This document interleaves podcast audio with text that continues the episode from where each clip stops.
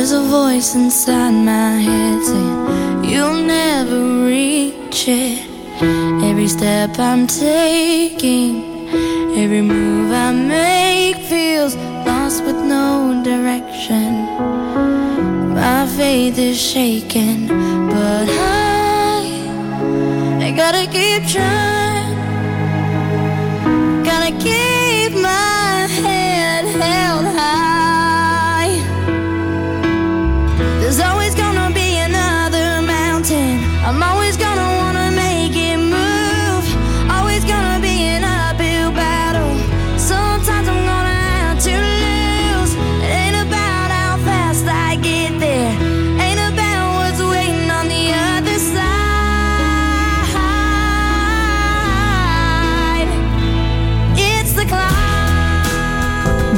is Channel 2 Radio, the Mindset Matters Show with Zeenat Noorani.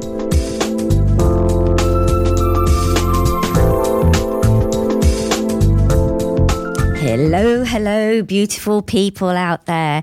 Uh, apologies, first of all, for my croaky voice. I have no idea what's going on there. I do. Oh, I wonder who that is. oh, yeah, you do, don't you? I know why you got a croaky voice. Don't you worry. I won't tell anyone. You won't tell anyone. Well, there'll be lots of telling coming up soon. So you're tuning into the Mindset Matters, and I'm your host Zeenat Noorani for the next hour and a half from 10:30 to 12.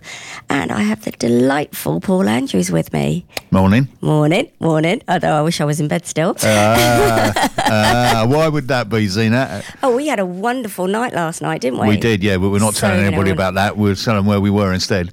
yeah, we will tell them about that one. but you know what? It's really great to have you because I said before we came on air Hmm. that you were my first, first official guest Hmm. because you trained me up That's right. to do this. Sorry. During lockdown. So- yeah, sorry.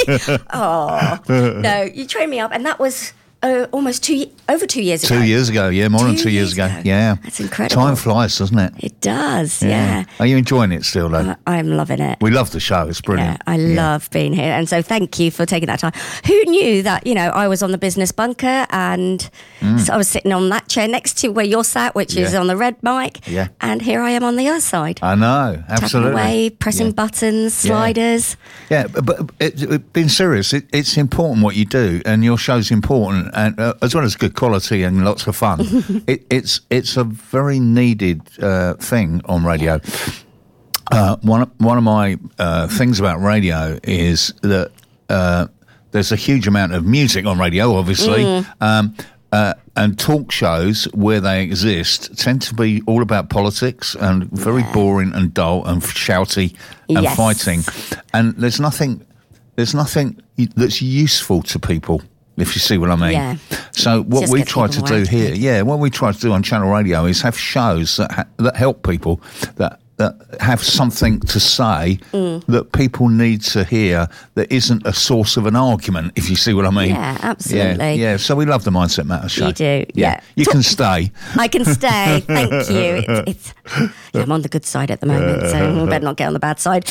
Uh, but talking about mindset matters, if you're tuning in for the first time, this show is all about mental health and well-being.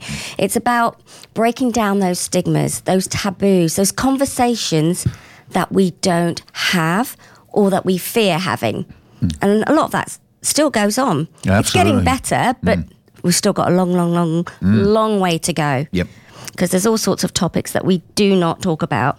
I mean, hence why Darren and I launched the Let's Talk Better campaign. Absolutely. Which you came along to. I did. I came along to number two, I think, and um, it, it, it really fascinating. And it's a it's a brilliant thing. It's another brilliant thing that you do, um, and uh, so needed. Yeah. and and and it's a shame that things like that are still needed in the 21st century. You'd, you'd think that we'd have evolved in some way to kind of handle things like that, but we just don't seem no, to. no, and I, I'm not. You know, I don't want to go on a rant or anything, but Oh, go on. I'll leave that to you. no, but like for a, for ages now, for, actually for years, because you know I was a primary teacher, as you know, Yeah. and. I always knew that mental health and well-being of children, staff, and parents was so so important. Mm. We then had lockdown. Fast forward, we all- we then had lockdown, where suddenly people's mental health started to decline even more mm. and it became more noticeable, right? Mm. Yeah. So we're seeing more of that happening. What gets to me, I've been trying to, as a coach, trying to get into schools to do what I do. Of mm. course, budget is always an issue.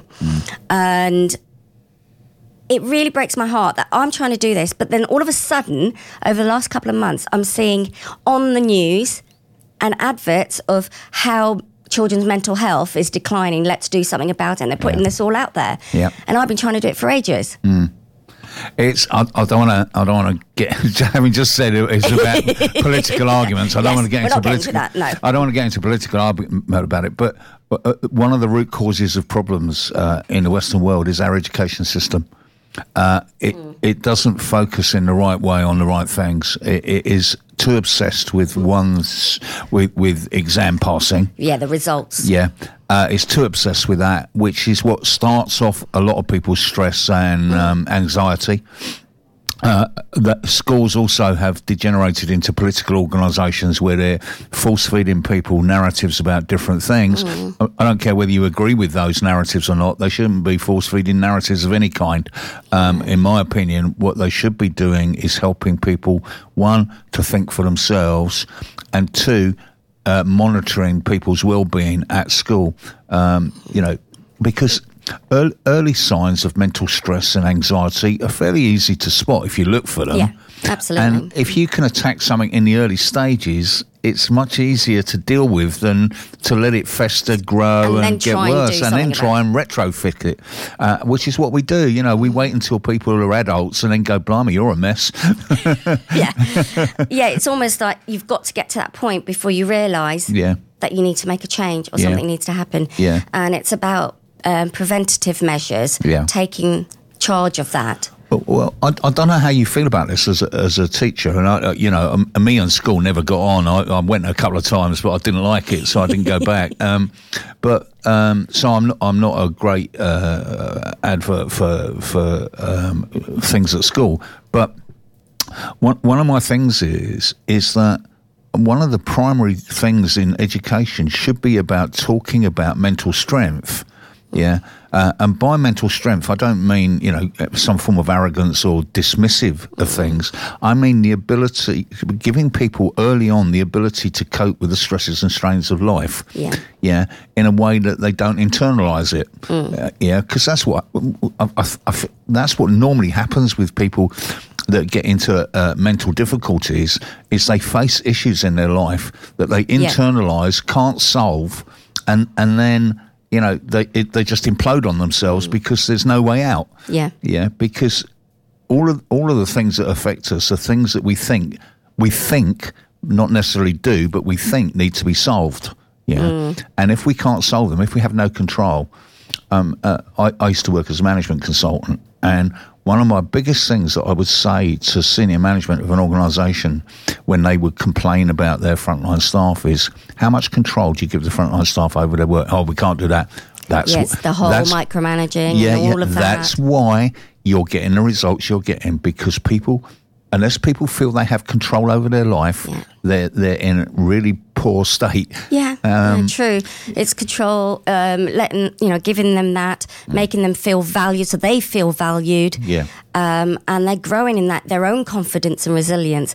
I mean, I'm quite shocked to you know see the educational because I didn't grow up doing you know primary school and secondary school. I was in the Middle East, Right. Uh, private school in Dubai, very very different. You know, so Mm. when I came back to the UK and I began teaching, I was like, oh my goodness, Mm. It's so different.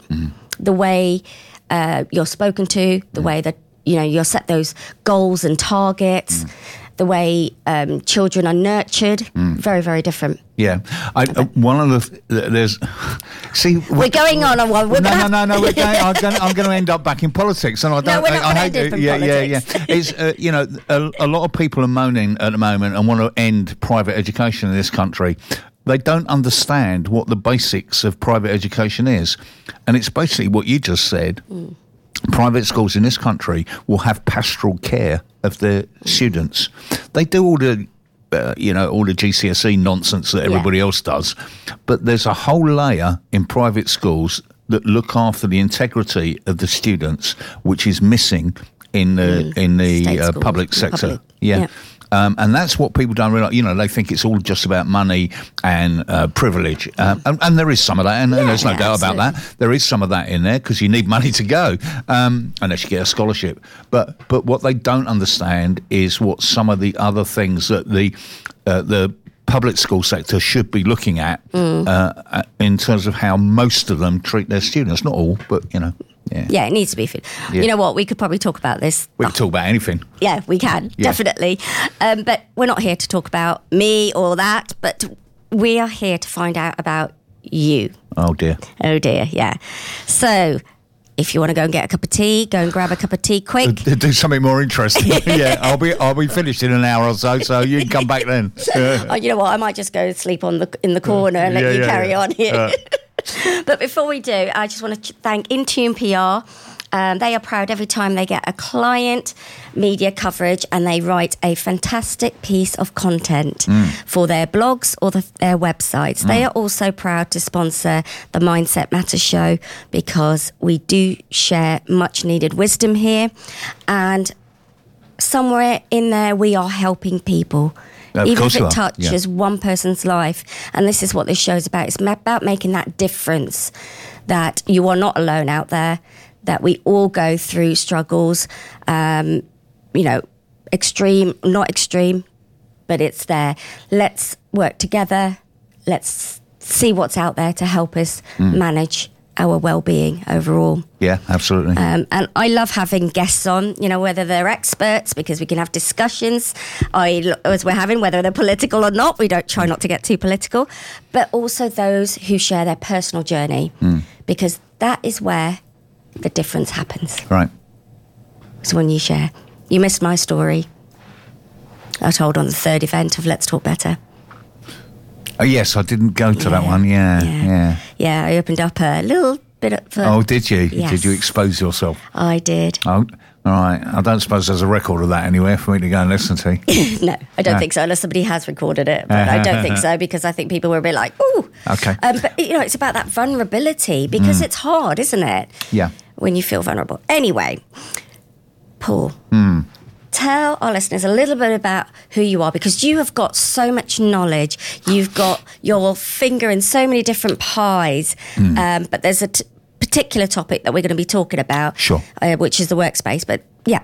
Okay. leave it to Well, I don't know. I don't know where you want to start because I'm really old, so I, I can't Yeah, go back to the old. beginning. We haven't got enough time. Um, We'll do part two. Yeah, I mean, uh, about me. Um, I, uh, as a kid, I was very introverted and quiet. Um, Really? yeah, really, really. Wow. Um, uh, uh, completely useless at everything. Um, We don't say that word here. no, no, no, know, but yeah. but it's it's appropriate because I was told that repeatedly at school how Mm. useless I was, and my dad wanted me to be a dustman because he thought I could cope with that uh, when I left Mm. school. Uh, I only had one talent, um, and the school didn't recognise that at all, uh, which was reading. I loved reading books, um, and not just fiction, but I, I'd, I'd read um, factual books as well uh, and really weird. I, I read some weird stuff. The funniest thing was when I was about 12, um, for my 12th birthday, my mum said, What do you want for your birthday? So I said, I'd like to go to um, a bookshop in the Charing Cross Road. Uh, huge bookshop there. Can't remember what it's called now. Very famous bookshop. Anyway, I said, I'd like to go there for the day and to buy three or four books, which is what we did. And I bought three or four books. So, age 12, in the, my birthday's in the middle of the summer holidays. Um, I bought, um, I got P.D. Ouspensky's A New Model of the Universe, a translation of Plato's Republic, um, and a uh, a weird um, psychedelic book. Um, uh, I, is the only way I could describe it. Uh, K- Kahlil Gibran. Um, No idea. yeah, who's a, a, an Iranian philosopher. Uh, and there were the three books I chose age 12. And I read all of them in the summer holidays and I finished them. When I got back to school, I was put into remedial reading lessons because my reading was subpar. Okay.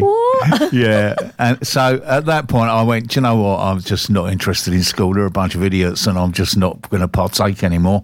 Um, and I just, I just butted out of school until 14. I walked out one day and never went back. And uh, Really? yeah, yeah. I got a job instead. And um, yeah. But it, it, it, it, yeah. it, it was typical. What happened when I was in primary school? We used to read these. The the official books were Blue Book One, Green Book One. I don't know if you come across them. No. Oh yes, yes, Yeah, yes, yes. y- yeah. And there's six of them. So there's six blue books You and six green through. books. You read blue book one, blue uh, green book one, blue book two, green book two. Then you. What happened was. I'd been through all of the sequence by the time I was in the third year, and I had two years left, and I had nothing left for me to read. So they made me start again. So I read them all again, and then when I went to leave school, I was back to Blue Book One for the third time. Well, when I went up to secondary school, they went, "What reading book is he on?" And they went Blue Book One. So they decided I had remedial reading thing. They never asked me to read anything to test it. yeah, they yeah, just yeah. assumed that what they were given was true. So I was put in remedial reading lessons, which was bonkers. It was the only thing I was any good at, and. um uh, so, as I said, I just switched off at that point and didn't want to know anymore. Yeah, and that could have actually turned you away from reading as well. Yeah, it could have done, You yeah. Mm. know, your enthusiasm for that because that's all very, very negative, isn't it? Yeah, exactly. You lose, you lose the motivation, you Yeah, lose yeah. the excitement, Yeah, and reading's supposed to excite you. yeah, exactly. But I'm still a manic reader. I, I'm an absolutely read. manic reader. I read three or four books a week.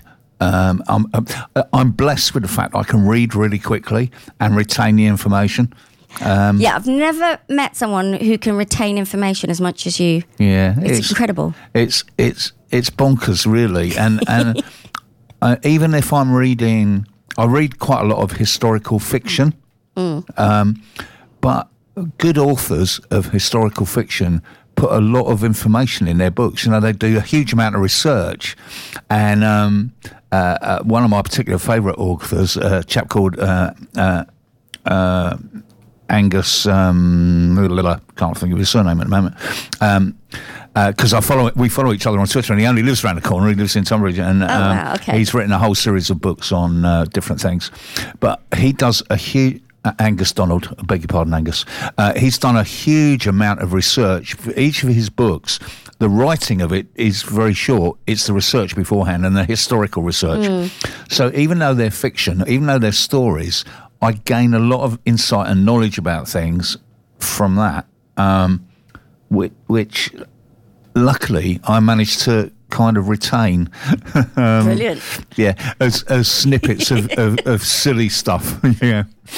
No, that's that. Yeah, I mean, reading is absolutely wonderful. I mean, m- you know, when I was growing up, there there was reading there, but again, it was limited amount of books. Um, that you had, but we didn't have a library um, to go to like you do here in the UK. Yeah. It was just the school library, and that's what you had. And at that time, there was no, at the beginning, no internet, no Google, Sure, you couldn't yeah. read online. So again, I started reading when I actually left. Well, actually, when I went into university, Right. that's when I started reading Okay. for enjoyment because wasn't excited. You know, we didn't get. Um, unfortunately, my parents didn't read to us at bedtime, so we didn't get all of that nurturing. Yeah, is a shame, isn't it? Yeah. Luckily, my my mum and dad were both uh, uh, big readers. My dad not. My mum re- reads books and still does, even though she's got dementia. She still reads books. Amazing. Yeah. Um, my dad was never a book reader, but he did read a huge amount uh, newspapers, uh, current affairs, and all stuff. And my mum taught me to read before I went to school. Fantastic. So when I arrived at uh, infant school, age four, I could ahead. already read. Um, but but a lot of that actually worked against me because people weren't interested because I didn't fit into what they were trying to do. You know, they're going ah for apple. I And you go, were way oh no, I already know that. And Yeah, they go, yeah, yeah, yeah. But they made you go, yeah, yeah. you still go through that process. You had to go through that process, which, as you say, could quite easily have just turned turned me off of uh, reading it. Uh, what it actually did was I started to think, and I only thought I never I never articulated it to them, but I'd go, "You're just an idiot," and. I- I'm not listening to you because you don't know what you're doing. Yeah, you're not teaching me anything. Um, so why should I take you seriously? And that was kind of my approach to school, really. Um, Yeah, I it's a shame, isn't yeah. it? I mean, now Uh, we, you, you, you, but you know, you can either make something positive out of that experience, Yeah, or not? Yeah, Because you've always got t- Yeah. two choices. yeah, and uh, uh, and I, I I don't know, I don't know what inspired me to to be like that because I, I, I didn't particularly rebel against it. I, I didn't get really upset about it or anything. I just I, I, just remember thinking this is bonk, this is Mm. just rubbish and I'm not doing it anymore. And I just switched off. Is all I did. Which is happens. And um, but I've always been fairly inquisitive about things, and I think that is a saving grace because once I left school, um, I, I, I, I worked at a place called Turkey Mill, which was a paper mill, um, and I had a really awful job. Uh, I was grease monkey, and my job that was my job title.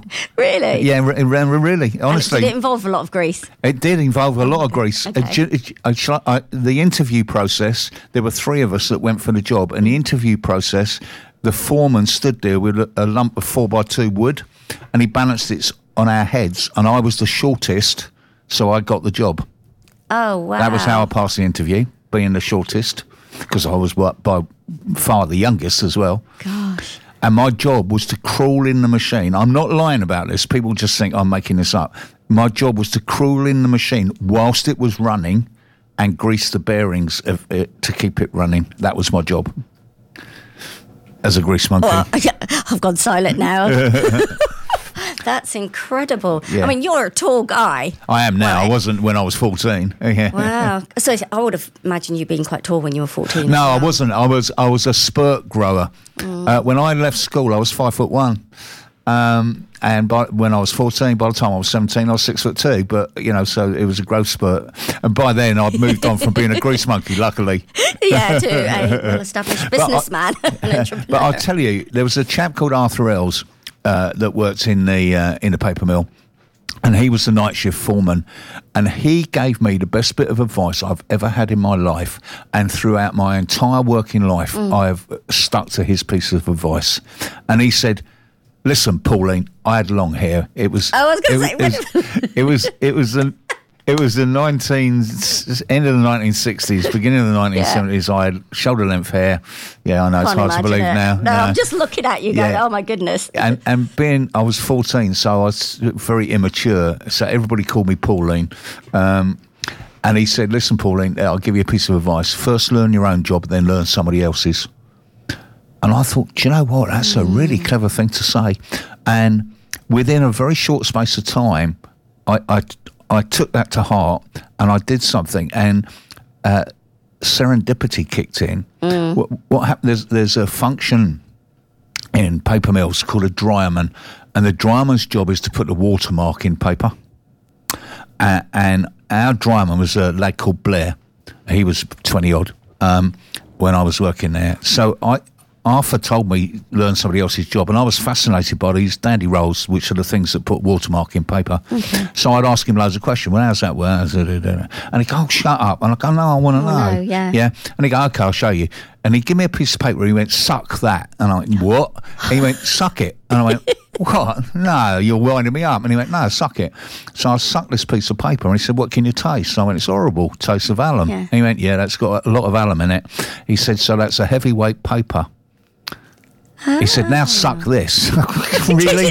Your paper. Really? It's not only you a grease monkey. yeah. You're also Paper a sucker. paper sucker. yeah. Anyway, he he t- he showed me the basics of being a dryman. Yeah. And then, uh, bearing in mind that we worked 24 hour shifts, so there were three drymen uh, uh, in the factory. Uh, Blair was one of them. He uh, showed me how to do it. I went into work one day uh, on an evening shift, and the, f- and the general manager was there. And I think, oh, something going on. Uh, what's wrong? And they said, the dryman quit. There's no dryman in. So we're going to have to shut down the machines Yeah. because we can't put the watermark in the paper. That's going to cost us a fortune. It could kill us. I went, oh, I could do it. Yeah, you stepped And they went, really? I went, yeah, suck that. Brilliant. so they went, we've got nothing to lose. You do it. Yeah. So they gave me the job, you know, and that piece of serendipity, which isn't luck, it's it- Opportunity. it's opportunity, but it's also taking on board what somebody said to you. Mm. And so Arthur's advice to me always struck me as being the most valuable thing I ever had. And through the rest of my, the whole of my career, which is really eclectic, um, is based on things like that, learning stuff that I had no right to learn, and then luckily being in the right place to deploy it in some way. But you know, you said no right to learn, but actually, you, it's everybody's right. Yeah, In- yeah, it- absolutely, you yeah. know, and you grab that opportunity because you just don't know when it can. Well, do, you know, do you know one of the things that I've found? You do get one or two people that just don't want to Yeah. uh, participate. You know, they just. Don't. What I found is that the most people that won't share their knowledge with you don't know anything. Mm. Which is why they won't share the knowledge because they don't know anything to tell you. The people that do know stuff are always very happy to share their knowledge because, if nothing else, it's a form of showing off. yeah, It is, in a way, Yeah, but I yeah, mean- yeah. No, let me show you how to do that. Whereas all the ones that go, no, mind your own business, I invariably end up finding out that they didn't really know very much about it. yeah. Yeah, there's a side to that. Yeah. absolutely. uh, right, so we're going to carry on talking to you, but just a couple of tweets. Um, uh, this is going back to the education, so it's not to set you off. Sarah Marsh Collins has said our education system teaches children to focus on the things they're bad at, at the expense of the things they're good at. And then they wonder why kids grow up with confidence, self esteem issues. Bonkers. Absolutely. I used to do a thing. Sarah, you're absolutely right. I used to do a thing when I was doing leadership training that said the problem with our education system, if they had someone like Usain Bolt in their class, they would the education system would go, Usain, you're really good at 100 metres, but your cross country's crap. So we're going to stop you doing 100 metres and put you into remedial cross country. And what you'd end up with is a bad cross country runner and a bad sprinter. Absolutely, Yeah, yeah. because they won't focus on what you're good, good at. at. Yeah. And it's it's all about nurturing because not Mm. everyone can do everything. So pick out what you're good at Yeah. and nurture that. Yeah. And you know help that person to grow. Mm. Right. Uh, so I'm still looking at her gifs of the you know the the characters, um, Pooh Bear dancing and is it Ariel? Yeah, yeah. Ariel and Yeah. Donald Duck and Uh, uh, Sarah finds some really brilliant gifts. Oh yeah. she knows how to distract me when I'm on the show as well. anyway, um, right, we're going to go into a quick music break, and we're going to have the song ABBA, and it's called "I Have a Dream." Now, before we do, do you want to tell the audience because you did an amazing job last night? Before we go into this, the ABBAs. Uh, Zena and I and one or two others were at an event last night, uh, which was the Above and Beyond uh, Business Award, uh, Bromley Business Awards, uh, c- uh, affectionately known as the Ababubbas. ABBA yes. The Ababubbas. Jules, are you listening? yeah, yeah. Um, uh, and they, uh, as part of the entertainment, they had an ABBA tribute band, um, and uh, they were very good too. So, and we had a fantastic time last night. We did, and it really brought um, so many people together. The, the community, Mm. Yeah. um, you know, there was lots of people I didn't know in that room as well, but we got to know them and what they do. It was just a, Mm. It was a fantastic evening. And So- a huge shout out to the Yeah. organiser, Loretta Yes, Wright of Life. In magazine. Uh, brilliant, brilliant, brilliant uh, effort. And uh, how you're going to surpass that next year, I have no yeah, idea. She really pulled Yeah. that together. It was amazing. Yeah. Beyond that, it was absolutely fantapa- fabulous. I Mm. think Sarah used that word earlier on. There it goes. Have a fantapabulous. Bu- Bulus show d- you do. Anyway, right, we're going to go into ABBA, and this is dedicated to Loretta Wright.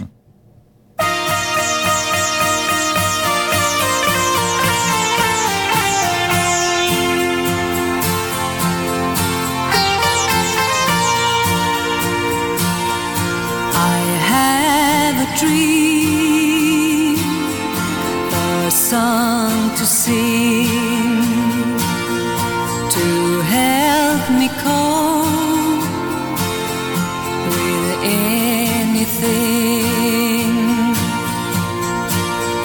see the wonder of a fairy tale. You can take the future, even if you fail. I believe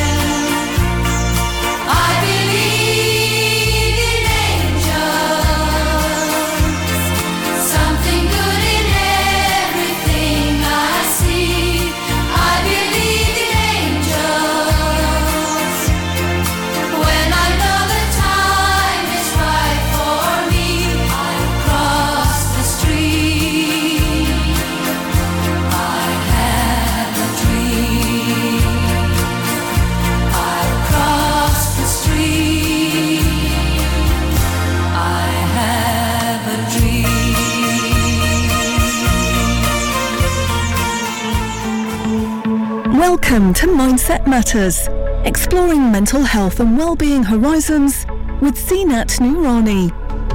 This show is dedicated to offering insight, support and tips covering a range of topics related to addressing your mental health and well-being. Each week, guest experts and brave inspirational people share their personal journey and experiences about their recovery, bringing awareness and change to the importance of breaking through this long-standing negative stigma. Hello and welcome back. You've been listening to the Mindset Matters talk show.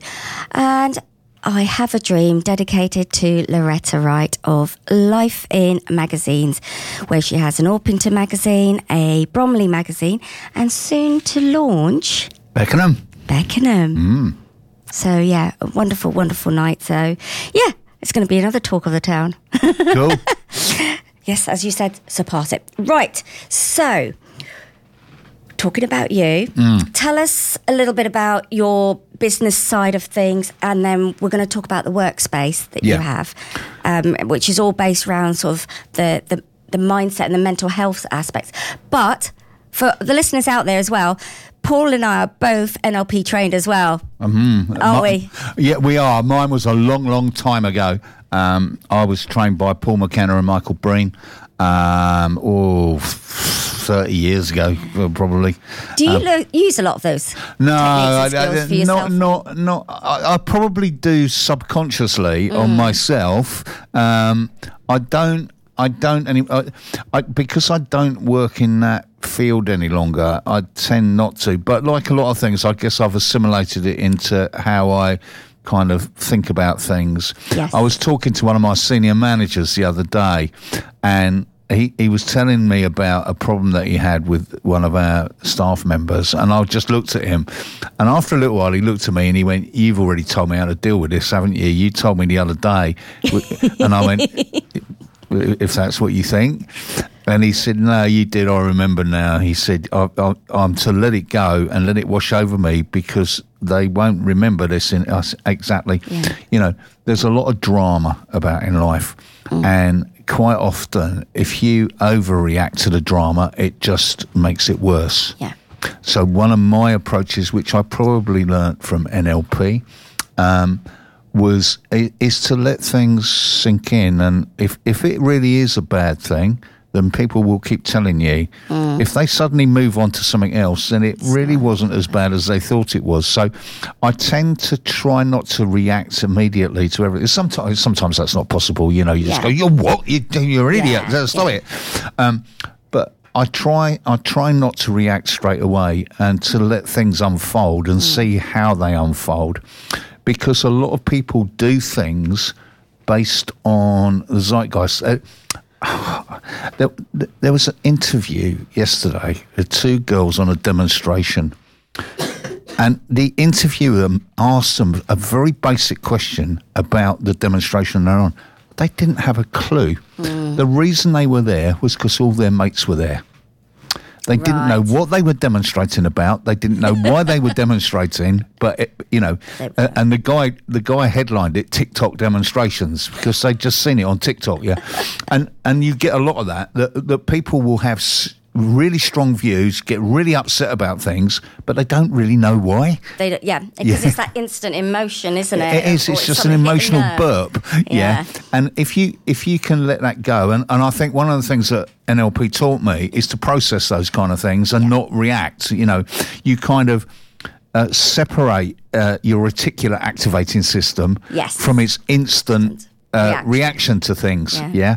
Uh, by kind of putting a, a wall down it that says, "Well, we'll hold on, we'll look at that in a minute and Yeah. see how we feel about that." And it's about like taking that breath, isn't it? Yeah. So I'm sure um, for you, having had that um, learning of NLP and then you obviously apply it to yourself because Mm. Yeah. if things you, you start with yourself, Mm. it must have been really, really useful for you because Mm. it sounds like in your business life as a business person. Yeah. Um, how long we got? Um, Not that long. not that long. You know my I'll show ends at yeah, 12 or yeah, just yeah. before 12. um, I'll, I'll, I- I think I think this could be important. So I, I can't. Like a lot of people, the reason that I came to it is because I was in a, a a a dark place in my own life. I'd I'd had a very successful corporate career up until a point that I burnt out. Uh, got very stressed, uh, uh, drinking too much. I, I'm, I'm teetotal now. I've been teetotal 30 years because I recognised I was drinking too much. Um, you know, uh, trying to uh, cope with Cope life. with it, yeah. um, and being the kind of person I am, I, I had an incredibly senior job, um, uh, which was paid a huge amount of money. And uh, uh, I walked into work one day and I quit with nowhere else to go. Now, that made me feel better about that. It didn't do a great deal for my marriage. um, uh, but it also started a, tra- a, a train of things that lasted about 10 years where I went through a lot of mental anguish. I, I'd had a successful career, as I said, but because I walked away from it, I had no idea what I wanted to do. So um, I did what I always do. I started reading loads of books. Uh, and I read books on um, motivation, uh, psychotherapy, cognitive behavior therapy. Uh, and, and I was reading them to try and learn something for myself, how to deal with the problems that I was facing. I came across NLP. I liked it. I put myself on an NLP course. And I, th- I suspect quite a few people do this. At the end of the course, I thought, I could do that. I could do that as a living. yeah. Um, and uh, so I developed not quite, uh, I didn't go into uh, therapy per se. I went more into um, motivational training. Yeah. Yeah. And I ended up by a series of serendipitous things as a motivational speaker, uh, a leadership trainer, and a management consultant.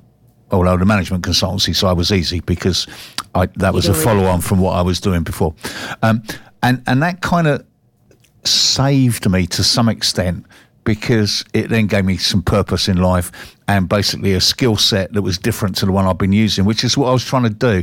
After 20 years in hmm. corporate, I worked in IT, and after 20 years in corporate IT, I just didn't want to do it anymore. I, I just did, I, I, Yeah. I couldn't face looking at another computer. I just didn't, you know, I didn't want to do it, um, but I didn't know what else to do because that's what I did.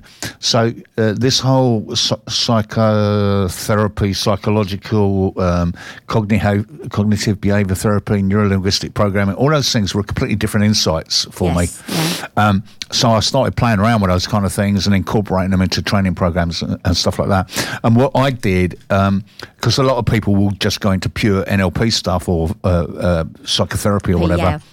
What I did is I applied them to management learning, and I offered leadership training courses with NLP embedded in the course. So I didn't even talk about NLP as a thing. Yeah. I just embedded Embedded some of the it, yeah. techniques in there when I was saying how do you manage people. Um, you know, because leadership is about managing people, Absolutely. Wh- whether they're uh, staff, uh, customers, uh, the government. Uh, Leadership is totally about managing people, in my opinion, uh, and therefore uh, something like NLP is really useful in terms of uh, how you deal with things like that. Yeah, it's a tool, isn't it? And a It is, process yeah. that you go through. Yeah. And it it can be easily embedded into lots and lots of different Absolutely, things. yeah. So I mean I don't use pure pure NLP. Very rarely Mm. Generally I embed it into my coaching practice and Yeah. the other things that I do. Yeah. So it's one of those. So yeah, so um, um, yeah, I, I, I don't consciously think about it very often now, but it's just part of me, I guess. Yeah, and it's part of how I, my weird brain normally functions. But I, I love the fact that you know, not that your brain's weird or anything like that, but you're unique and but how you said you it's embedded and it's become part of you, and that's uh, really important for people to understand that when you do something, it's new initially, but the more you do it, it becomes that habit, then Yeah. it becomes the norm, and then you'll do it without even thinking. But Yeah. you've got to go through that process Yeah. to get there. It- it's a journey. It, it's one of the, it's one of the strange things.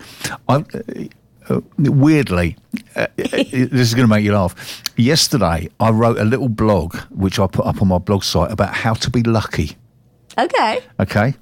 and being lucky, it doesn't require any. Well, there, there is quite a bit of research into lucky charms and and, and belief systems over luck, and and a huge part of luck is just believing that you're lucky. Yeah, but but that's that's an NLP thing really, because it's about reframing your, your mind, mind. to understand what's going on around you. Um, so, in this little blog about how to be lucky, one of the things I talk about in there is you you've got to be there to do it. Yeah, and so many people will s- s- prevaricate. They'll sit on the edge of something and go, "Shall I do it? Shall I?" Shall I? Yeah. Whereas I've always been, if I'm going to do it, I'm going to do it. If I'm not, I'm not, and I'm not going to mess about thinking don't about this. sit I'll either I'm going to do it or I'm not going to do it, and and I'm that's starting right now. Yeah. Um, it is about ste- stepping into the darkness. It is about stepping into a new world and going, I'm going to. Because what what most people don't seem to appreciate is you can you can step into something. And if it doesn't suit you, you, can, can step, step out, out. again. Yeah. Yeah. But they seem to think, well, once I've committed, I've got to make this happen. Otherwise, it's I'm going to look a failure. But, but that's the fear of judgment, isn't it? It From is, yeah. The external factors. and and absolutely, and it's the fear of failure. Mm. And whereas failure is the best thing ever because you learn from that. because you learn from it. but we're not taught that from a very young age. We're going Exactly. back to that, aren't we? So You can't succeed without failure. You can't. You can't learn to ride a bike unless you've fallen off. I mean, you, you know, even when your mum's put stabilizers on it, you got to take the stabilizers and you got to wobble. You know, it, it, life is about failure. It's not about success. And one of the things that drives me mad with uh, entrepreneurs, and I get this, is you know they all start off their talk with you know I spotted a gap in the market and you know we were successful. And no, you weren't. You failed about twenty five times before you hit on something that kind of half worked. Yeah. and- Uh, do you know what? That is so true because what we see is we see the people that are successful, but they're not talking about. Hmm. Um, their struggles and challenges that they've had. Exactly. So it, it makes other people, oh, I can do that. Yeah. But actually, there's so Uh, much more to it. That behind it. that that is absolutely 100% the problem, at Zeenat, is that when you hear from someone that has eventually been successful, they tell you all about the successes. Uh, uh, but, and then people try it and, and they get all these failures and they go, I'm useless at this. Yeah. But so's everybody else. Yeah. They're just not telling you how they got there. You just have to persevere. You do, you know, each failure is a learning process. It, it you know, it's feedback. I, I get this with Jobs in Kent, my recruitment portal. People go, I applied for a job. I didn't hear anything about it. Uh, that's not right. And I go, yeah, it's feedback, isn't it? And they go, what do you mean? I went, well, you've sent a CV and they haven't even bothered to reply. There's something wrong with your CV, Yeah. isn't there? For, in regards to that job. Well, is there? Well, obviously, otherwise they would have snapped you up and given you an interview, wouldn't they? so that is a piece of feedback that you might want to think about. Yes, thinking why, yeah, stepping back and not taking it to heart, but to thinking, okay, what didn't work here? What Yeah, exactly. reasons? Yeah. yeah, Why didn't that work? Do I want? You know, if I don't care, if I'm going to move on to something else, then forget it. Yeah.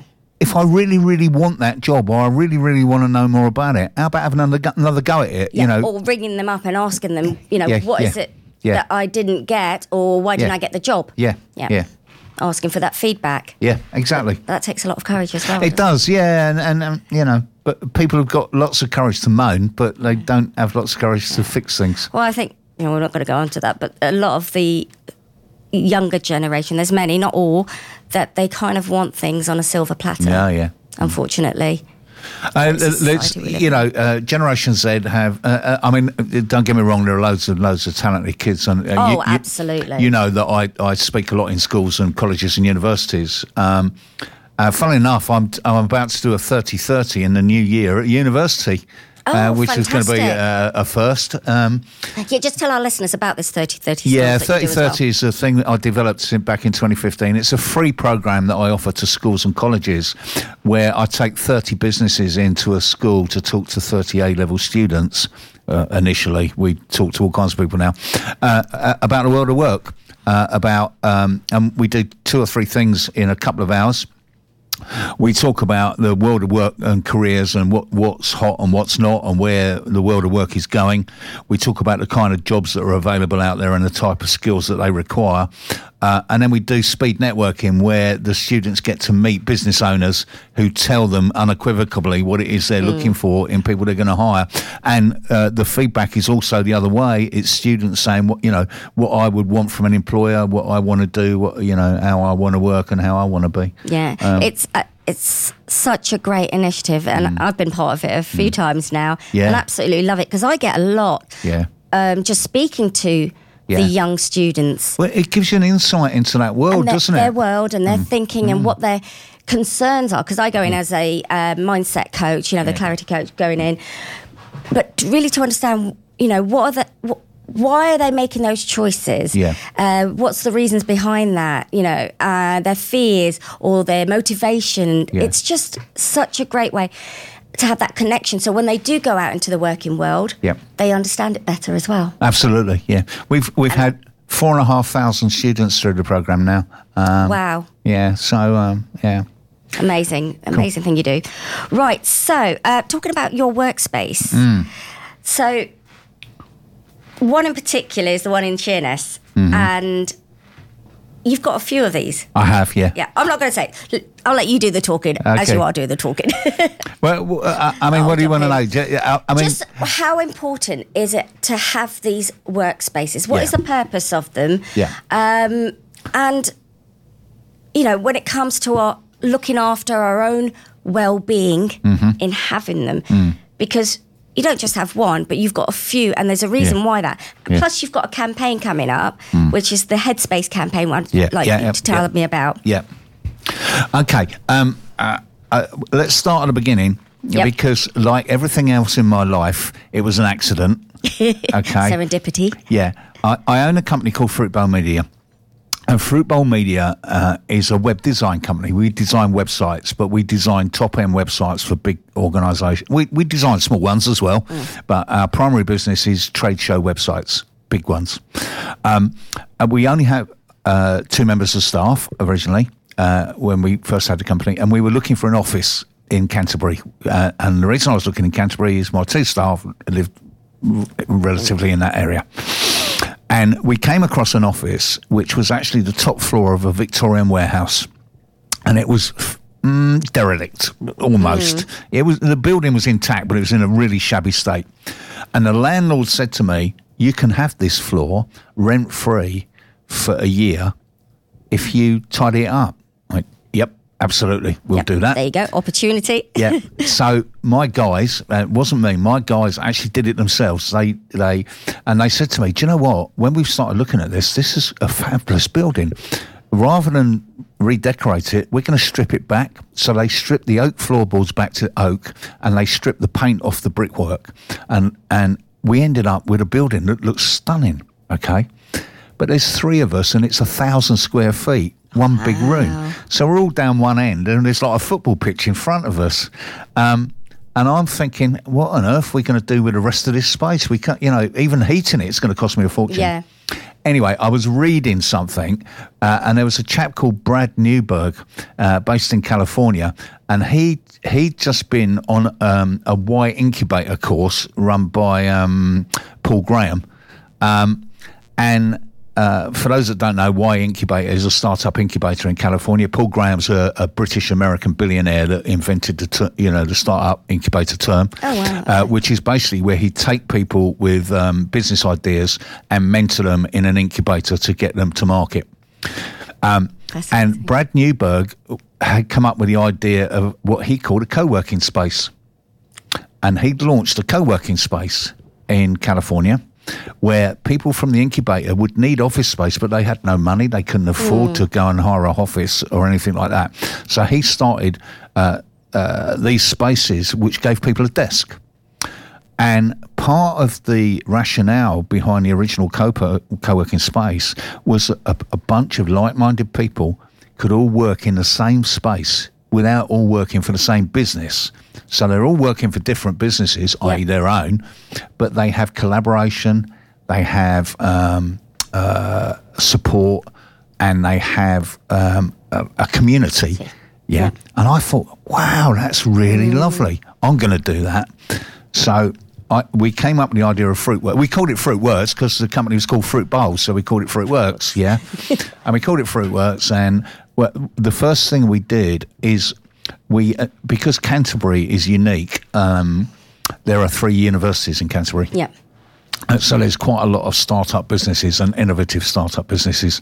So the very first thing we did is we, we staged a thing on a Saturday, all day on a Saturday, which was a combination of the Y Combinator and Dragon's Den. And what we did is we said, come along, do a two minute pitch for your business idea. The audience will then vote on whether they like your idea or not. And the top five can do a bigger pitch to some angel investors. So I contacted some friends of mine that worked as angel investors. I was doing angel investing at the time, and I had three angel investors. About 50 people turned up in the audience, which was great. good. Yeah. And uh, something like 10, 12 people turned up to do pitches. And half of them got hiked off because it was just nonsense. yeah. And we were left with three people that had really serious business ideas. Uh, they did a longer pitch. Uh, a friend of mine, Howard, immediately invested in one of those businesses and gave them all the money they needed um, to Fantastic. get it off the ground. And then one of the other businesses uh, eventually uh, got uh, funding through the people that were there. So Yeah. two of the businesses got funding. Uh, and while we were there, we were going, and you can, all of you that have these business ideas, if you want, you can work here. So that's how Fruitworks first started. It started as a collaborative project to try and get uh, new business startups somewhere to work. Uh, in a community-based environment where they were working with like-minded people, Yeah. Uh, and then Fruitworks grew from there. That was 14 years ago, and, Wow, okay. and Fruitworks. well, There's 120 businesses in Fruitworks Canterbury now. Um, There you go, yeah. uh, Big bowl of fruit in there. yeah, yeah. Oh, we, I, I tell you what, we give we, no, seriously, we, we we give out free Fruit. fruit. Except I stopped it because nobody ever ate it. We always threw it away at the end of the day because there was bananas and apples and pears, and nobody ever eats the free fruit. They they'll, they'll drink the free beer, they'll eat the free peanuts, they'll eat the free But not the crisps, but not the fruit. Yeah, Well, it's too healthy. yeah, exactly. Yeah. I used to get told off actually. Not, well, kind, kind of told off, or not really actually. When it when it was people's birthday and I was teaching, everyone would bring cakes and Mm. Yeah. biscuits and all of that. When it was my birthday, I'd bring in fruit, and they're like, "Oh, it's Zeenat's birthday." my, my mother-in-law made me a fruit birthday cake. oh, It was it was beautiful. It was a pile of fruit, you know, all stuck with um, uh, you know strawberries and raspberries, and it was wonderful. Um, yeah, so anyway, so it started there. yeah, so Fruitworks started like that, and I realised that. Uh, uh, you know, along with a lot of other people, because now co-working is a big thing. There's thousands of co-working they're spaces. They're everywhere. Mm. Even in Bromley, there's over the last, cu- you know, two three years, literally, Mm. Yeah. they're becoming more and more popular. Yeah, uh, uh, uh, uh, facilitated by lockdown um, uh, and the the and sending people to work from home. Yeah, uh, which has had a major and profound impact on not only on the economy but on our working life and how people do things. Yep. And and this is where kind of Headspace is, is coming from. I, I'll just quickly go through our other two locations, please and, and then um, uh, so we're in the process of building uh, physically because they're new builds um, uh, a space in Tenterden called the Trading Post, and the Trading Post is four new build buildings. One of the buildings is co-working space, one is small office units, one is large office units, and the other one's an event space and um, a coffee shop and eatery. Um, so we're building those. Two of the buildings are built. Uh, two are still in the process of being built. That's in Tenterden. It's called the Trading Post. Um, we also have Island Works at the Dockyard Church in Sheerness, and, and this is my pride and joy. It's a um, it's a refurbished church, um, but it's more than that. It's the church burnt down. Uh, but it is a Grade One listed building. The facade remained, but the rest of the Yeah, church burnt down now. photos. Of it. It's Yeah. absolutely stunning. Yeah. Uh, the the building is owned by a charity called the Sheerness Dockyard Church Preservation Trust. They acquired the building 15 years ago, and maybe even longer. They had to raise a lot of money to restore it. Uh, it cost 9.8 million pounds to restore. It is the most staggering building you've ever seen. Uh, the restoration is beyond belief. Uh, If if I there are pictures in there of what it was like when they started, i.e., a burnt out shell, Yeah. and, what, and what it's like now.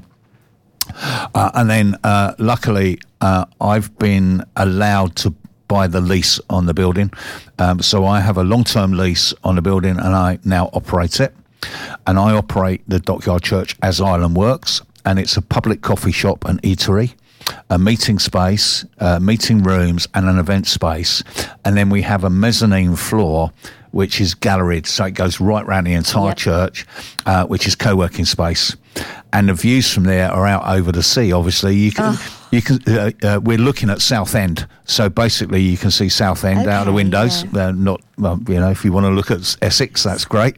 um, um, so Southend on Sea is right opposite us uh, in one direction, and then we're looking out over the Isle of Sheppey from the other direction. I mean, how great is that to have all of that in one place? Mm. Yeah, absolutely. Um, just to take a breather. You've got the fresh air, Mm. yeah, the view. yeah. It- It's, it's, it's wonderful for The- your well-being, the isn't actual- it? And Darren was saying he was just like gobsmacked by it Yeah, it's um, when he came down. it's the the the, the weird thing. Um, uh, uh, it's not weird. oh, Yeah, weird's a good word.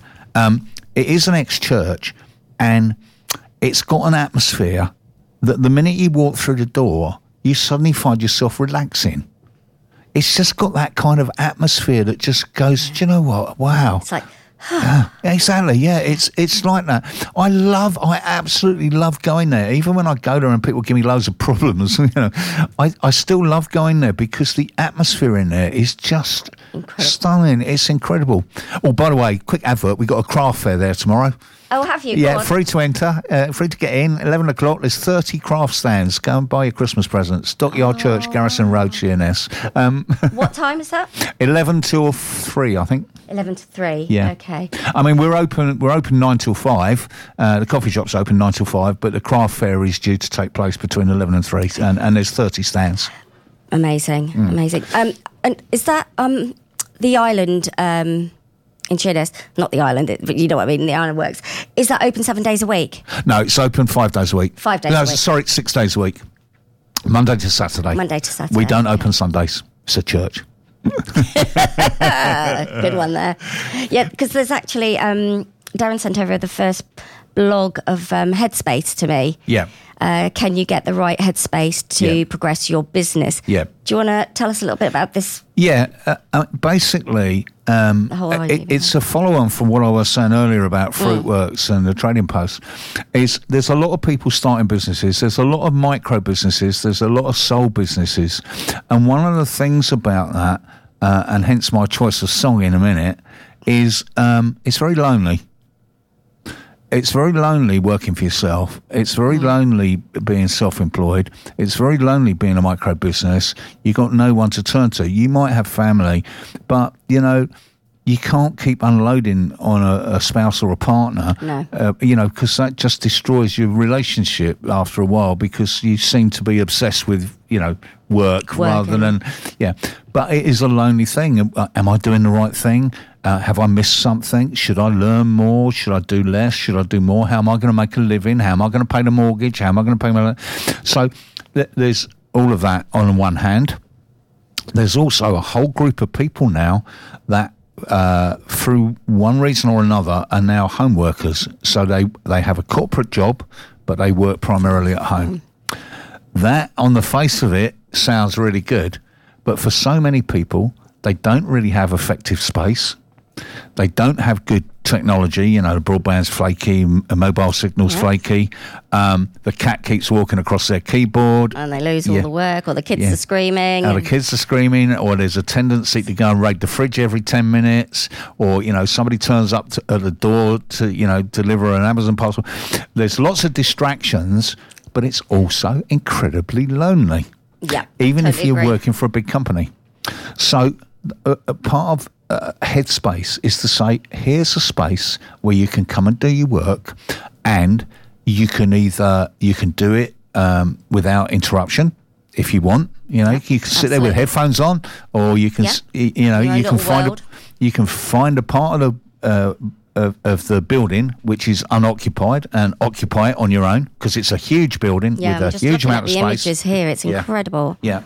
Um, but if you want human interaction, it's there. And that's a, a, a number of levels, uh, which is, you know, how you get your headspace organised. You can just go down to the coffee shop and mix with the general public.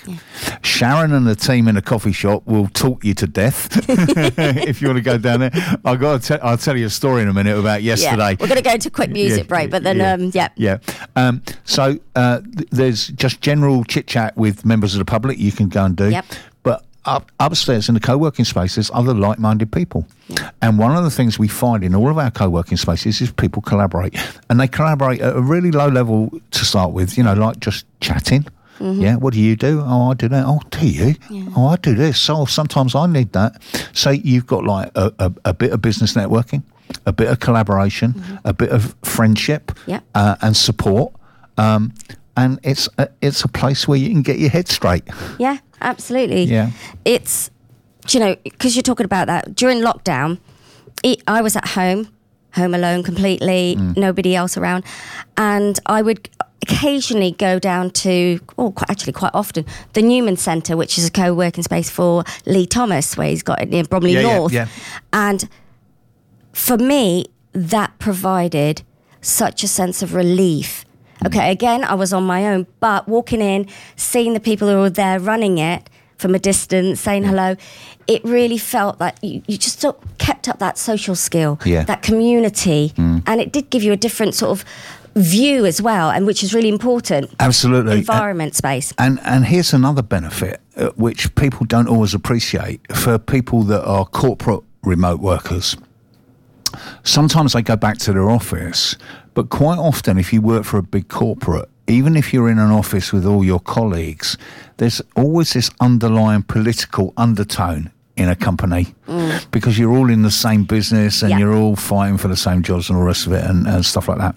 The beauty of a co working space like Island Works or Fruit Works or the Trading Post is that you're not fighting anybody. There's no political undertones of that kind of thing because you're all, you're all in different organisations. Yeah. So you get a lot of the benefits of collaboration, uh, friendship, community, without all having to go. Yeah, but your boss hates my boss, and my boss Absolutely. hates that. and the, yeah. the usual poli- work politics. All the work politics disappear because it's not an integrated corporation. It's a, a loose collection of individual people. Yeah, and also I love what you say because because everyone's different as well. You begin to talk about your own little challenges that you have, Exactly. and then you think, oh, actually, that's a really good idea. I might try that out. Mm. So you, again. Without any of those expectations or those fears of working within the same organisation, Mm. you're free to do all of those. Absolutely, yeah, and that that happens so often now uh, in bigger spaces like Fruitworks, which has been around a long time, with 120 businesses there. The amount of people that do business with each other is nobody's business, you know, and there's a whole range of different people there. So. Uh, for instance, uh, we have creative people, but we there's a guy that um, uh, he's a finance guy. So he came to me one day and said, "Could I do a talk to everybody about finance?" So yeah, of course you can. So we arranged that, and people went, "You do business finance? I didn't know that. I need to borrow some money, or I need investment, or something." And they're like, "Yeah, I can do that." So you, you're suddenly putting people together that all work in and the then same it becomes more like trust as well, doesn't yeah, it? exactly. Yeah. Because when you when you want some for something, whether it's a financial advisor or Yeah. invest, you're like, well, where do I go? Yeah. And if you suddenly got it there, Yeah. it's like you said, it's like minded, and you're like, oh, actually, you know, I've built a relationship with them. Yeah. I've got to know them, what they do. and, do and, and that that is a huge key, um, especially for small businesses, is that we all know we need accountants and lawyers and all the rest of it. Uh, uh, um, uh, and lots of other things, you know, we need knowledge about GDPR, we need knowledge about websites, that. all, all kinds of stuff. One of the problems for small businesses is how to determine whether who you're going to employ to help do that with your very limited funds is the right person for you. The beauty of a co-working space like that and a community is you get to see people in action. Yeah. Yeah. So you can just watch someone. Yeah. And you can hear them talking to their clients on the you phone. can learn from that. And you learn, you oh, I don't like you. Yeah, I don't like you. You know, if they come off and go, nah, it's another you know, you know, idiot that I've sold something to, you go, oh, I don't like that. But you can see them in action, hmm. and you know, action will tell you Deep. far more than words. And you can go, oh, I like, I like the style of that person. That hmm. suits me. I'll get to know them and get to know Deeper better what they do. So you start off potentially uh, with a relationship based on mutual appreciation that you didn't have to commit to to find out if you see what I mean. Absolutely. Yeah. Right, let's jump into. Do you know what? We've hardly gone on into any music breaks here. I know. This is great. Uh-huh. Um, let's take a quick break. Uh, do you want to introduce your song that you've chosen today? Yeah, yeah. It, it's actually one of my favourite songs because you know it's a big old 1970s rock anthem, but it's also apposite, you know, uh, for people starting out uh, uh, on their own. It's "Here I Go Again" on my own.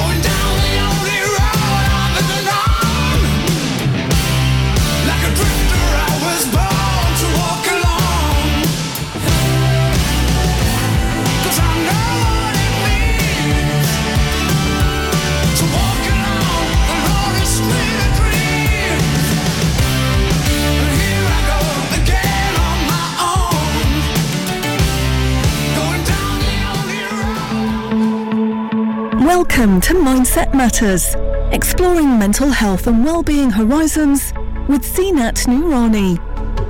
This show is dedicated to offering insight, support and tips covering a range of topics related to addressing your mental health and well-being. Each week, guest experts and brave inspirational people share their personal journey and experiences about their recovery, bringing awareness and change to the importance of breaking through this long-standing negative stigma. Hello, hello, and we are back. Sorry if I was a little bit late, but uh, we were chatting away, weren't we? Yeah, we were. Um, she was making me talk about nonsense. We, I was talking about which. I don't have to make you talk about nonsense. No, that that's true. Naturally. I'm, I'm going to say this, and then I'm not going to say any more about it. So I'm going to leave you hanging. We were talking about Whitstable Mum and custard shortage. That's it. I'm not saying any more. I'm not saying any That's another show. Okay. that w- yeah, it's definitely another show.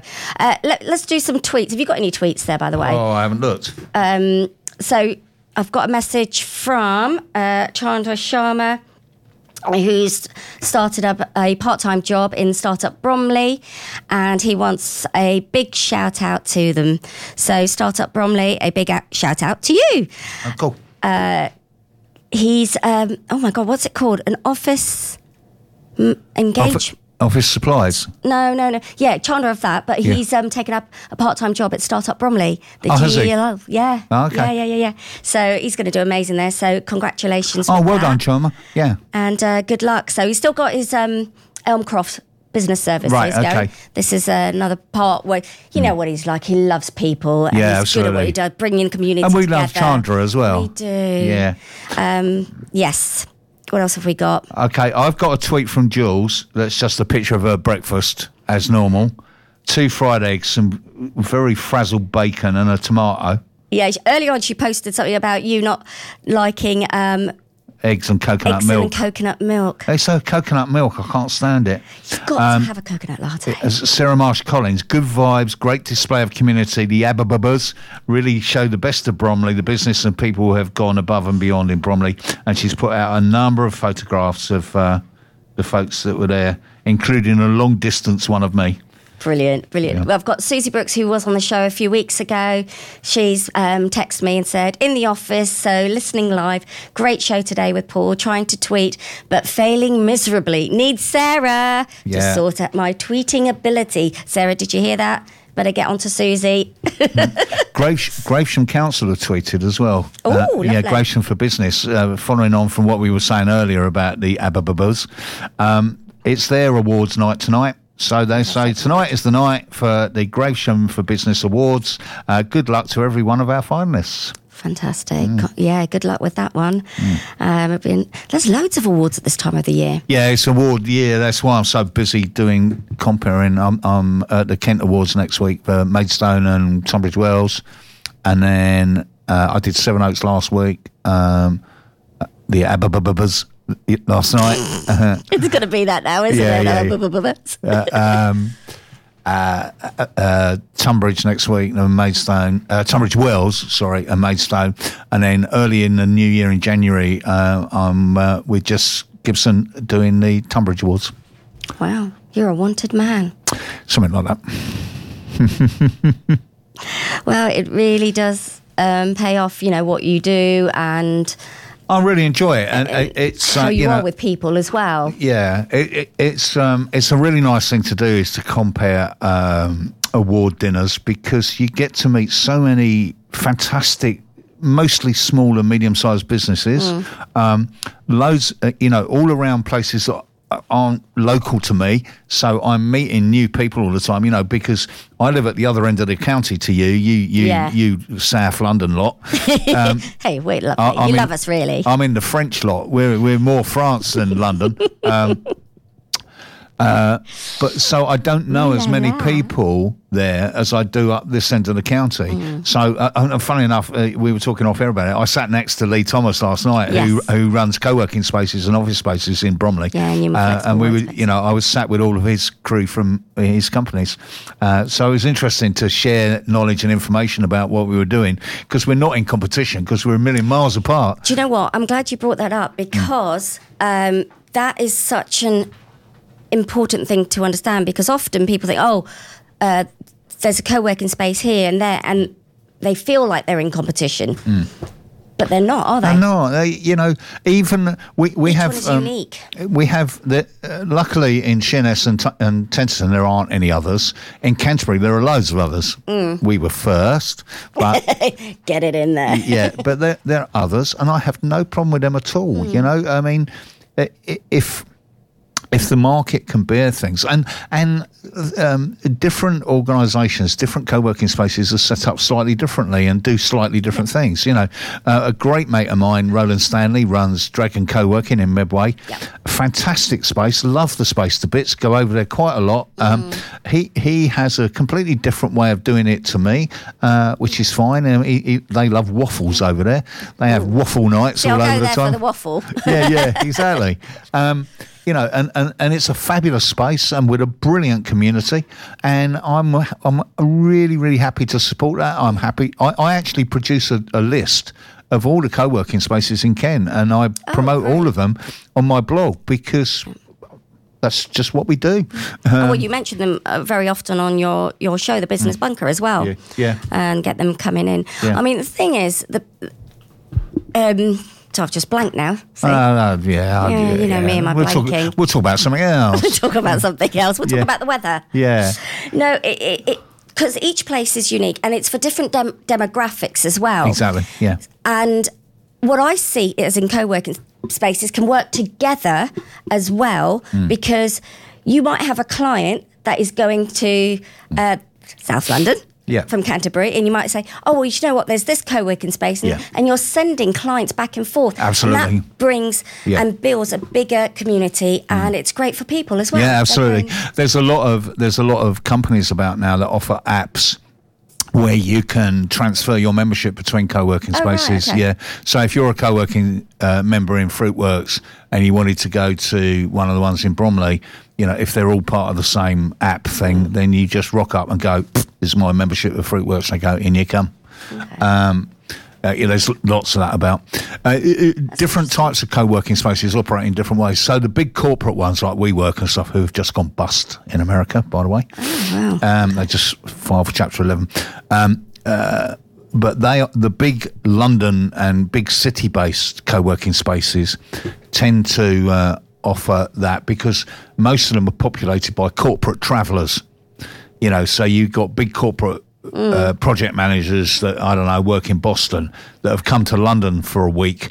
And they need somewhere to work, so they'll work in a co-working space in London. Then they'll fly to Paris and work in a co-working space there because they're just on a you know Yeah. uh, a tour doing business. That, that's a different level of co-working to what we offer in Kent, which is more startup businesses, micro businesses, sole traders, people that aren't transient per se. Uh, yeah, they're just remote. Um, but they they're fixed, so they tend to always be in Canterbury or always be in Sheerness or always be in Tenterden, rather than travelling around doing it. But having said that, uh, and we got some co-workers this morning that turned up um, uh, at one of our spaces uh, unannounced and bought day passes because they were in town and needed to do some work. So you did get that occasionally. Yeah. Yeah, they're dropping tourists. Yeah. No, um, yeah, it, I mean, it's, it, there is a lot to be said about co-working and it's going that way Yeah. um, there are a lot of businesses like you said they've also uh, closed their doors because they can't afford the um, their organisation being in that office space Yeah. in that building i.e. Yeah. in london and they've come out of london and they're actually looking for Yeah. um, bigger sort of spaces Yep. in co-working spaces Yep. to do their business One of the one of the extended things that we do, and we'll we'll do more of as as things unfold, Yep. because uh, Trading Post and Island Works are both fairly new. Um, but it's something that we've done for a, a number of years in uh, in Fruitworks in Canterbury. Is that we we do um, bite-sized. well, I can't think of it in any other way. Bite-sized training workshops. You know, they're just loosely configured. You know, anybody want to know a bit about how to get your head round this, or anybody want to know a bit about VAT, or anybody want to know a bit about okay, so managing people. So the little workshops that we put together quite often out of the people that work there that do it, or or people, you know, we have we have people that are trainers, Mm. and they go, "Oh, can I run a small workshop here because I'm working with some new material and stuff like that." Uh, but we also run small workshops uh, in our places to help people. Yeah, uh, and that could be on how to raise finance, how to go the next level in your business, how to scale it up, Yeah. and we we often run mindset. Um, uh, mindfulness. Yep. We, uh, a few years ago, um, we ran a whole series of mindfulness training courses in Fruitworks. We we did one a week for like six weeks. amazing Yeah, uh, just doing mindfulness training and how to you know still your brain and Yeah, yeah, yeah, yeah, yeah. Right up my street. uh, yeah, uh, and feel better about it. We actually have yoga and Pilates classes as well. fantastic We have puppy yoga too. No way. Mm. Do you hear that, Sarah? Yeah, we have puppy yoga. Yeah. So what? People bring in their pups. No, the woman that does the yoga brings her own pups. And we. You get to get to cuddle the cuddle 'em. pups while doing Oh, yoga. fantastic. Yeah. And then they all get to clear up afterwards Wow. that is amazing. every Saturday. and Uh, again, see, there's yeah. so much to offer. Yep. And how it brings positivity for your mindset and your well-being. A- And that that's the whole ethos of, of these places. It's about a community. Mm. It's about a community centered around a building.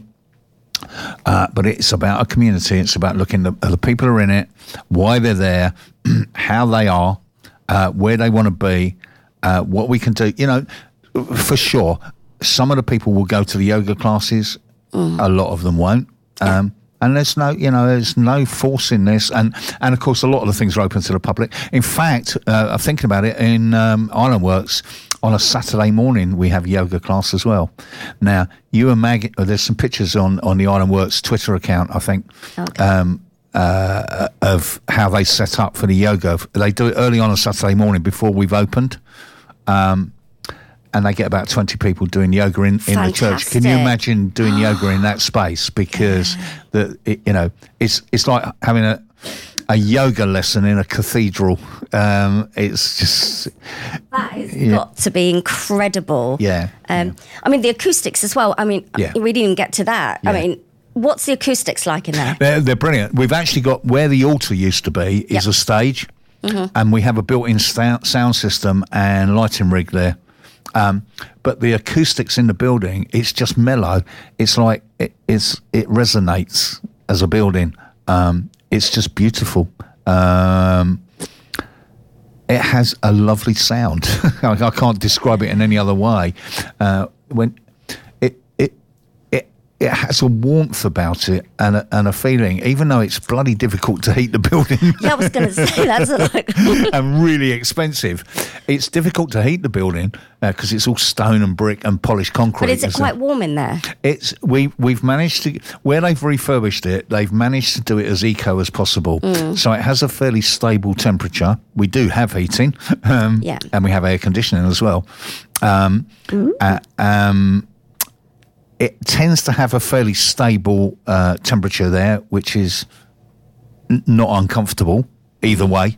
Um, uh, but I, I, I- I was talking to my guys the other day, and I was going, if it snows, we might have to think about how we're going to handle this. If it gets really cold out there, because we got all, uh, we got glass. Bottles and things. Yeah, but we got the problem is we got glass doors on the front entrance, and they're automatic opening. So people walk past, and the doors open, and you get this blast of cold air where the doors have opened and closed. Um, Oh, jeez. Yeah, so we're trying, we're experimenting with taking uh, the door opener to not be as sensitive as it is, and only open when somebody wants to come in. Mm. But then you have the same problem where we went the other way, and somebody walked up to the door and it didn't Yeah. open, and they walked straight into it because it didn't open. Um, but we're getting there. Health and getting there. safety. There we go. Yeah, yeah. Uh, Tracy Ferguson has tweeted in, um, tuned in a bit late, so I'll catch up with the replay. But it's great that you're here. She's put in the Island uh, Works also has a beautiful energy. Hmm. I love the place. Absolutely. Tracy's got um, a, a crafting uh, Yes, workshop I there on the 25th of November. I think there may be one or two tickets left. Um, they may not, though she may have sold out. But get hold of Tracy. Tazzy64 on the Twitter is her Twitter handle. Uh, Right. 25th of November, she's got a craft workshop at Island Works. Super. So you can Again, do, you can do two things at once. You can go on a craft workshop and you can experience the building and the coffee shop, and you can buy yourself our piece de resistance, which is a Nutella and Snickers toasty. Ooh. That, that's better than the custard one you were talking Yeah. about. Um, well, do you know what? I'm going to have to. End That's it, it? Yeah, unfortunately, you're going to That have to was come boring, back. wasn't it? I know, it was really boring. Not going to have you back again. Yeah, I would. I, yeah, it took it took you three years to ask me back this time. I'd wait at least another three years, Zena. No, not at all. No, if Darren's got anything to do with it, he'll have you back here. Nah, I hate radio. Yeah, yeah, I know, I can tell. Uh, so, yeah, there's, do you know what? There were so many more tweets, and I haven't even tweeted because you wouldn't stop talking. Oh, sorry. Sarah's replying to, yes, really good name and representative of what they are or were ab- about. Very uplifting. Oh, Tracy. She's replying something to that. I don't know. right. Uh, Sarah's just done a puppy yoga thing, going, oh, so her and her gifts. But yes. So thank you very much for tuning in today. And thank you so much, Paul. No, thank you for having me. It's been an Um, absolute pleasure people- talking to you. Really quickly, if people want to find out more about the uh, co-working spaces or get in touch with you, Yep. how can they do that? Uh, on Twitter, I'm Vanilla Web. Uh, we've got websites islandworks.co.uk, tradingposttenterden.co.uk, or fruitworks.co. Lovely. Uh, do go check out those places because um, they are stunning and I, I need to go and check them out. So I'm asking you to check it out. I will definitely go and check it out, especially the one in Island Works in, in Yeah, Sheerness. yeah. I, I need to get up there because it's just It's, heaven. it- it's only about um, 50 minute drive for you, I would have thought. That's not too bad. It takes me 50 minutes to come here. Yeah, yeah, no, it's closer than here for you. Yeah, Okay. Yeah. Well, there we go. Yeah. That would be putting that into the diary. right. Uh, well, thank you once again for tuning in. Um, I'll be back next week. And if you would like to be a guest on the show, then do get in touch with me. Email me at mindsethorizons at gmail.com. Right.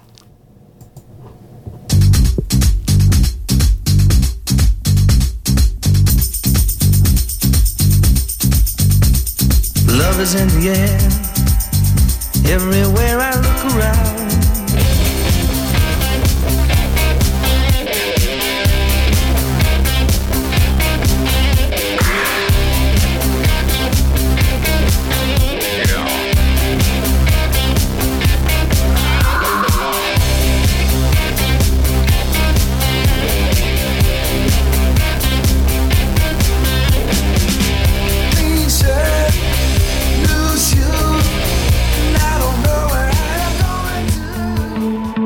Welcome to Mindset Matters, exploring mental health and well-being horizons with Zeenat Noorani. This show is dedicated to offering insight, support and tips covering a range of topics related to addressing your mental health and well-being. Each week, guest experts and brave inspirational people share their personal journey and experiences about their recovery, bringing awareness and change to the importance of breaking through this long-standing negative stigma.